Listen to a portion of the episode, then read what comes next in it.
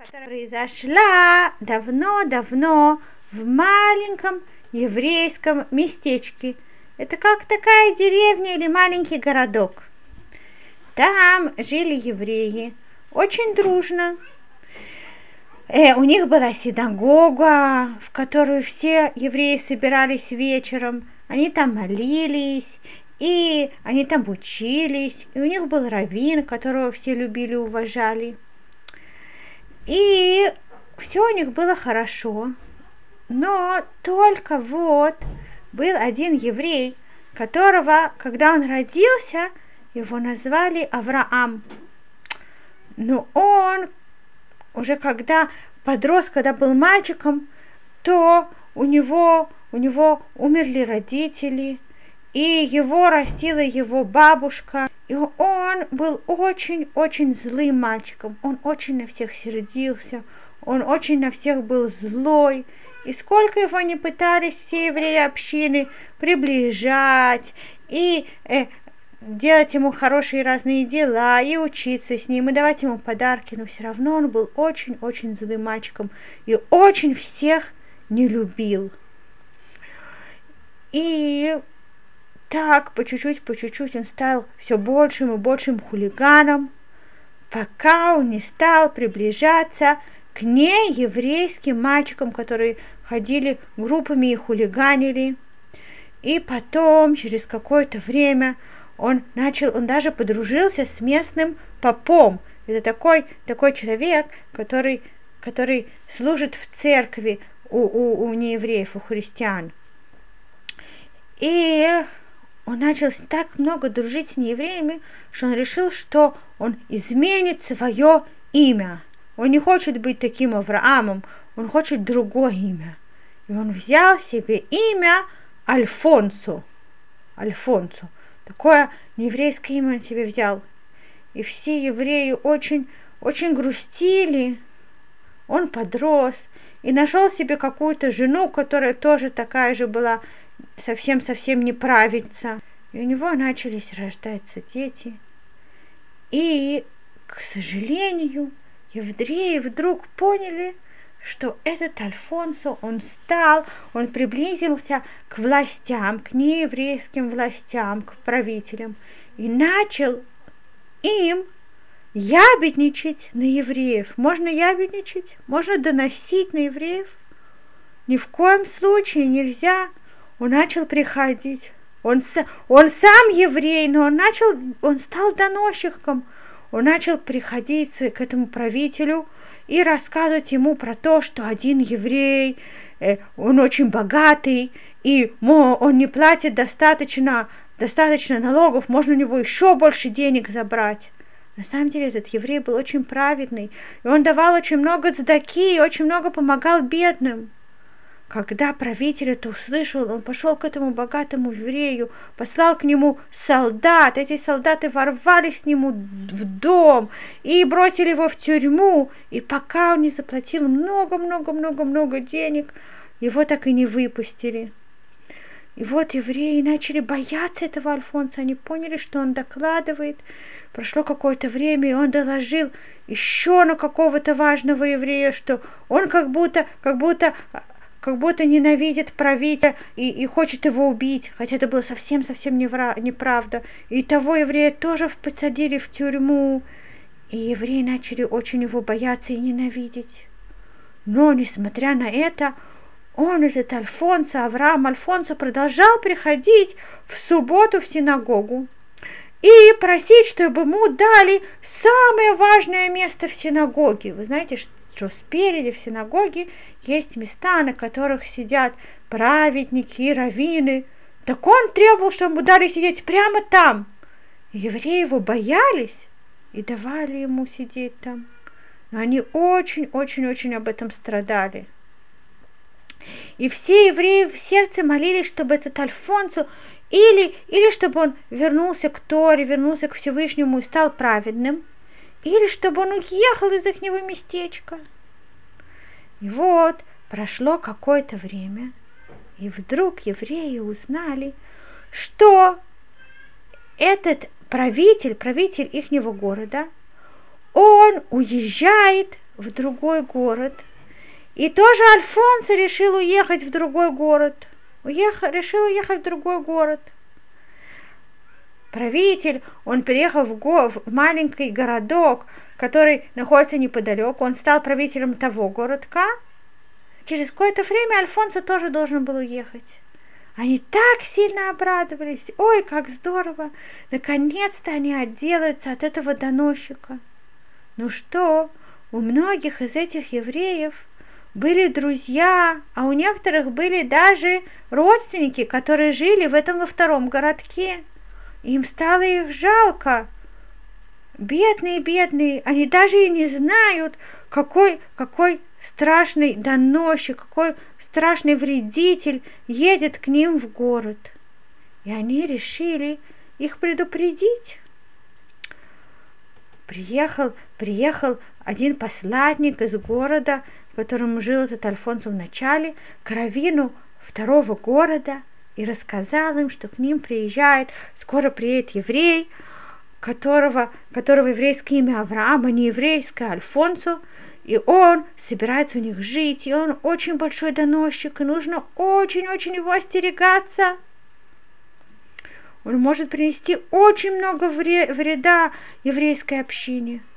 Рав услышал, и он очень расстроился, что же делать? Так они э, подумали, еврей, э, еврей того города, Рав того города, он собрал всех самых важных евреев, э, сделал рал их и начал с ними говорить. Рассказал им про то, какая беда их ждет, и начали советоваться, что же им делать, как им, как им постараться уберечь себя от этого страшного доносчика. Думали они, думали, и знаете, что они придумали? Оказывается, что в этом городе э, э, евреи, они почти все дома принадлежали евре, евреям или еврейской общине.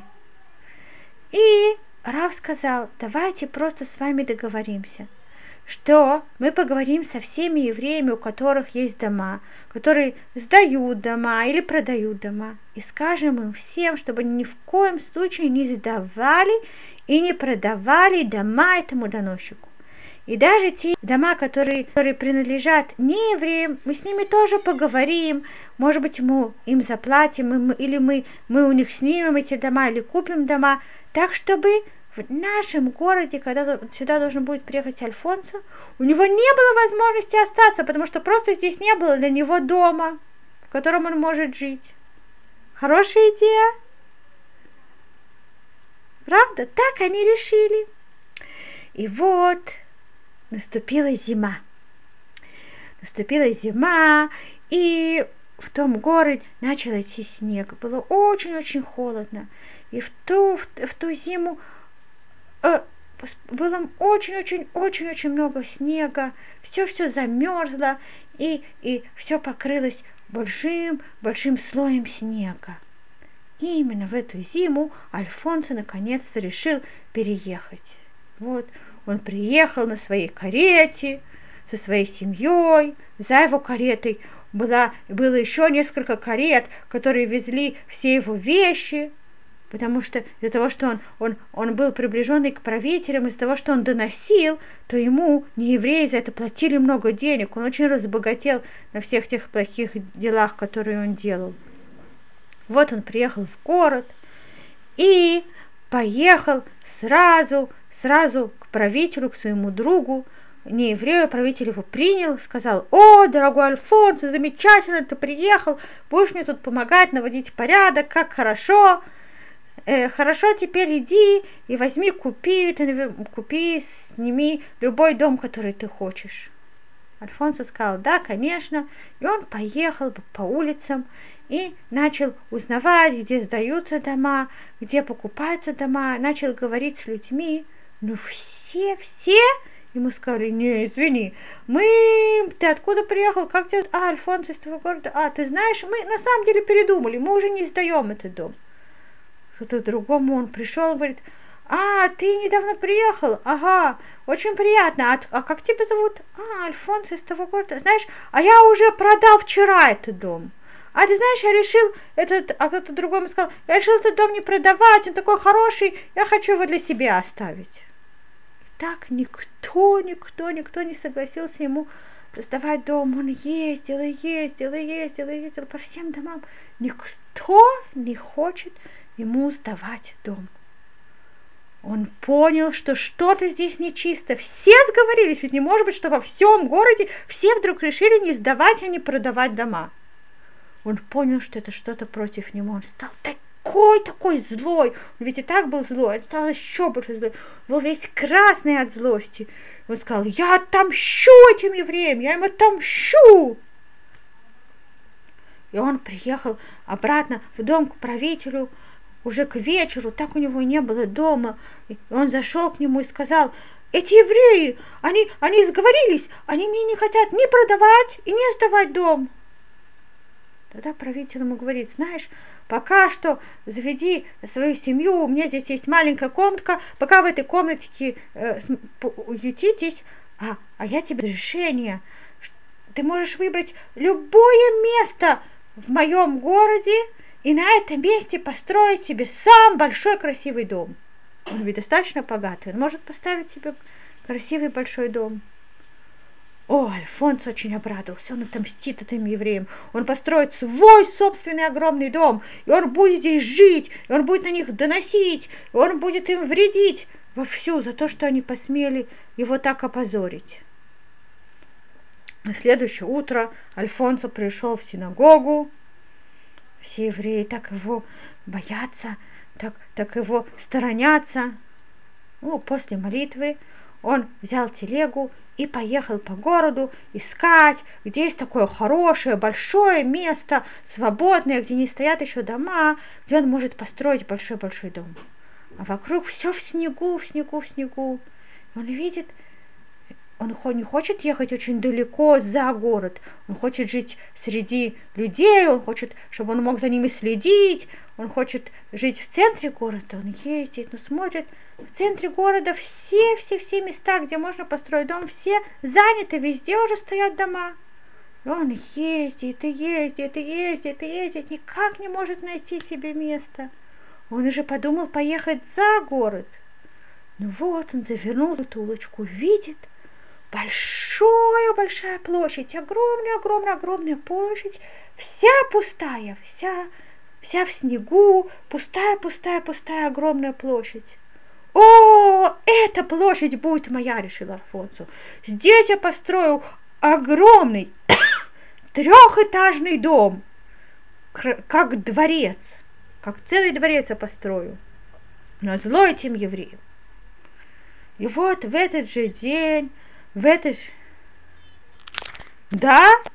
Вот, он решил в этот же день, он позвал строителей, нанял строителей, он купил строительные материалы, э, дерево и еще разные э, другие строительные материалы. И все, все начали, начал вести эти строительные материалы на этот участок, приказал строителям, чтобы они первым делом построили забор, большой-большой-большой широкий забор, чтобы всем было ясно, что это его площадь, здесь он строит дом. На следующее утро он пришел в синагогу, такой довольный, уверенный, что евреи наверняка будут еще более грустные, потому что они увидят, что у него все-таки получилось э, э, найти площадь и начать строить дом. Он смотрит, евреи, вместо того, чтобы плакать, начинают улыбаться, когда видит его. Понял, почему евреи так улыбаются? Он подумал, ничего, ничего, скоро они перестанут улыбаться, эти евреи. И он начал строить дом. Вот вначале они построили первый этаж. Построили первый этаж, вот такой большой-большой-большой этаж с большой дверью и с окнами с большими красивыми. И он приходит в синагогу, думает, сейчас они, наверное, все будут плакать. Смотрит, ходит мимо его, и вдруг где-то так чуть ли не сдерживает смех. Другой еврей смотрит на него, тоже смеется. Третий еврей видит его, начинает что-то шептать весело на уху своему соседу. Что это такое? Как эти евреи, почему они еще радуются? Ой, сейчас я построю второй этаж, они уже точно будут плакать. Пошел и построил большой второй этаж. Уже теперь двухэтажный дом почти готовый стоит. Идет в синагогу, думает, о, теперь они уже точно будут плакать. Но смотрят, евреи уже просто, просто еле держатся же животы уже, уже не могут, э, как, э, чтобы сдержать смех, когда они его видят. Просто не могут. Думает, ой-ой-ой, что за безобразие. Пошел и построил третий этаж. Теперь был красивый, огромный дом. И он ходил такой довольный, такой довольный и гордый. Вышел на улицу и подумал, ну теперь пойду-ка по еврейскому кварталу, все там, наверное, плачут. Выходит, вдруг видит еврей, который, видя его, просто начинает так хохотать и быстро убегает на другую улицу. Он приказал своим слугам, бежите немедленно, схватите этого еврея, я хочу понять, наконец-то, почему они все хохочут, что такого смешного? Его слуги побежали и схватили бедного еврея и притащили его к Альфонсу. И он ему говорит, ты почему смеялся, когда ты меня видел? Он говорит ему, я? Я? Я? Я вообще не смеялся. Да вы что, да вы что? Я вообще не смеялся. Он говорит, ага, ты не смеялся. Скажи мне немедленно, почему ты смеешься? Почему все евреи смеются, когда меня видят? Что такого смешного? Он говорит, да никто, да что вы, да что вы, ага, никто вообще не смеется, вообще даже ни капельки. Он говорит, послушай, скажи мне немедленно, я тебя не отпущу, не отпущу, пока ты не признаешься, почему вы смеетесь. Тогда этот еврей увидел, что у него уже нет выбора. И он ему сказал, ты знаешь, ты поил такой большой-большой-большой дом. Он говорит, да, правда, большой такой дом, что вы знали, что я буду жить у вас здесь долго-долго. Говорят, да, вы уверены, долго-долго? Он говорит, да, что за проблема? Говорит, потому что мы не совсем не думаем, что вы будете жить у нас долго-долго в этом доме потому что этот дом построен на озере. Вы понимаете? Это место пустынное. Это было озеро, просто зимой озеро, оно замерзает, правильно? Покрывается льдом, да? Этот лед становится толстый-толстый, сильный-сильный. Он, потом он накрылся снегом. И не было видно, что это озеро. Он не из этого города, не знал, что это озеро. Он построил на него огромный дом. Но придет весна. Лед начнет таять. И что произойдет со всем с этим домом? Что с ним произойдет? Дарина, скажи. Он утонет! Прекрасно, весь этот огромный трехэтажный дом, фу, тонет. А, как Альфонсо услышал это. О, вы можете представить, как он стал злой, но делать ему было уже нечего. Все свои деньги потратил на этот дом, и он был такой опозоренный, что он с позором быстро-быстро убрался из этого города. И эта история на самом деле нам, нас учит чему-то очень-очень важному. Что вы знаете, что мы все живем в этом мире, в этом мире мы живем совсем не так долго. Всевышний послал нас в этот мир для того, чтобы здесь мы делали мицвод и хорошие дела, чтобы потом в будущем мире получить на них, за них награду, да, и учить Тору. Потому что наша душа, она вечная, и она будет жить вечно с Божьей помощью в райском саду, и там будем получать удовольствие и награду за все хорошие поступки, которые мы сделали тут. Но есть люди, которые забывают, что самое главное – это будущий мир, и самое главное – это Тора и Мицвод. И всю свою жизнь они посвящают только для того, чтобы строить дома в этом мире, чтобы работать в этом мире, зарабатывать еще больше денег, еще больше денег только в этом мире. И забывают про Тору и Мицвод. Они забывают, что то, что в этом мире, это проходит. Это совсем не так важно. Вы понимаете, это как дом на льду. Да? Так мы должны не забывать учить Тору и делать мицвод, и делать хорошие дела. Да?